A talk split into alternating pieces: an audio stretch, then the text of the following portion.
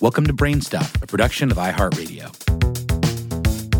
Hey, Brainstuff, I'm Lauren Vogelbaum, and this is another classic episode from our archive. Every time a new cache of the remains of incredible prehistoric animals crops up, it's cause for celebration. In this episode, we dig into the amazing find of hundreds of pterosaur eggs. Hey there, Brainstuff, Lauren Vogelbaum here. Flight is a hard thing to master. The vast majority of vertebrates can walk, swim, or do both. But in the history of life on this planet, only three groups of backboned animals have ever evolved the ability to fly. Early bats acquired this skill roughly 52 million years ago. Feathered dinosaurs began to experiment with flight back in the Jurassic period. Incidentally, you probably know of their descendants today as birds. Yet, while birds and bats are still around, the animals that first pioneered vertebrate flight are long gone. That's because 228 million years ago, a flying clade of reptiles evolved. These were the pterosaurs. Though Hollywood often mislabels them as dinosaurs, they actually represented a separate, contemporaneous group. For more than 160 million years, dinosaurs and pterosaurs lived side by side. It was an exciting time to be an aeronaut. During their reign, the pterosaurs diversified like crazy.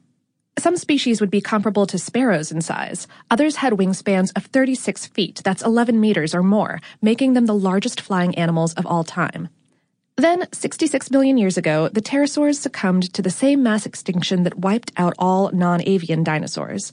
In 1784, Italian naturalist Cosimo Collini became the first person to write a formal scientific description of a pterosaur skeleton. At the time, he thought this strange looking animal was some kind of deep sea creature. But thanks to hardworking paleontologists, we've learned a great deal about these winged wonders. Nonetheless, there are still some large gaps in our knowledge. One big mystery involves the early lives of young pterosaurs. The first confirmed dinosaur nest was unearthed in 1923. Since then, fossil hunters have excavated thousands of dino eggs at sites all over the world. Yet, pterosaur eggs are considerably rarer. None whatsoever were discovered until 2004, when two appeared in China and a third showed up in Argentina. In 2011, a fourth egg was found next to the skeleton of its presumed mother, an adult animal from the genus Darwinopterus. Three years later, an, another Argentinian egg emerged, along with five additional Chinese specimens. So, until very recently, the global scientific community hadn't found enough pterosaur eggs to fill a standard egg carton, but paleontologists just hit the motherlode.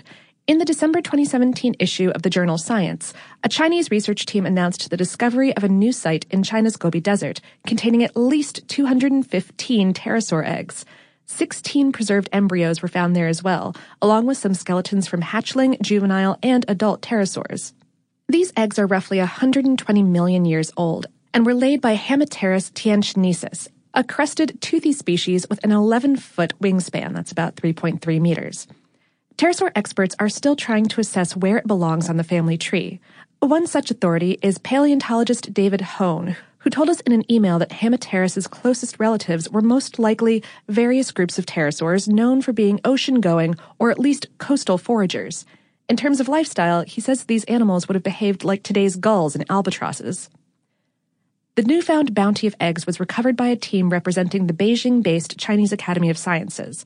Most of the shelled treasures were embedded in a sandstone block that may be hiding even more clutches that have yet to be revealed. One reason why this find is so spectacular has to do with the fragility of pterosaur eggshells. Like modern chickens, extinct dinosaurs laid hard shelled eggs. Contrast these with the eggs of present day snakes, whose shells are thin, soft, pliable, and have the texture of old parchment. Pterosaur eggs resembled the latter, a fact confirmed by previous discoveries. Because their shells were so soft, these rare eggs tend to get squished flat by the forces of fossilization, yet the ones at this new Chinese site were preserved in three dimensions. The discovery's implications are still open to debate. Chinese Academy of Sciences paleontologist Xiaolin Wang was the lead author of the paper in the journal Science, which announced this big find. In it, he and his co-authors suggest the site may have a lot to say about pterosaur parenting, as Wang and his colleagues point out, some of the embryos lack teeth, and their wing bones seem underdeveloped.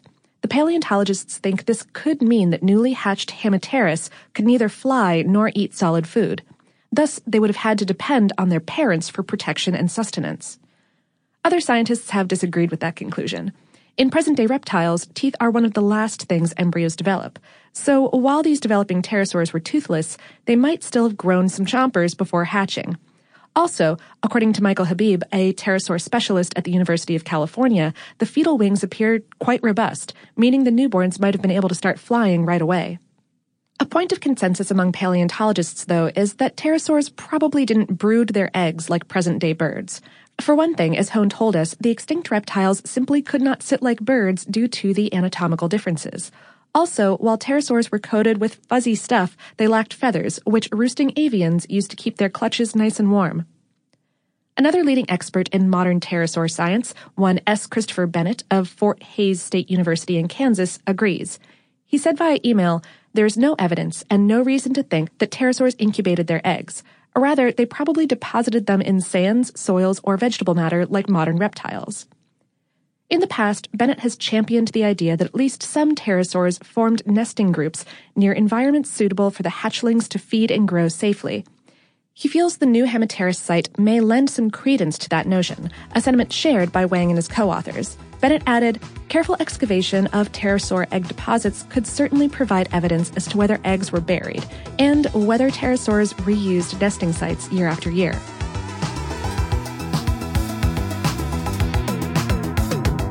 Today's episode was written by Mark Mancini and produced by Tristan McNeil and Tyler Klang. For more on this and lots of other terrific topics, eh, oh, uh, visit howstuffworks.com.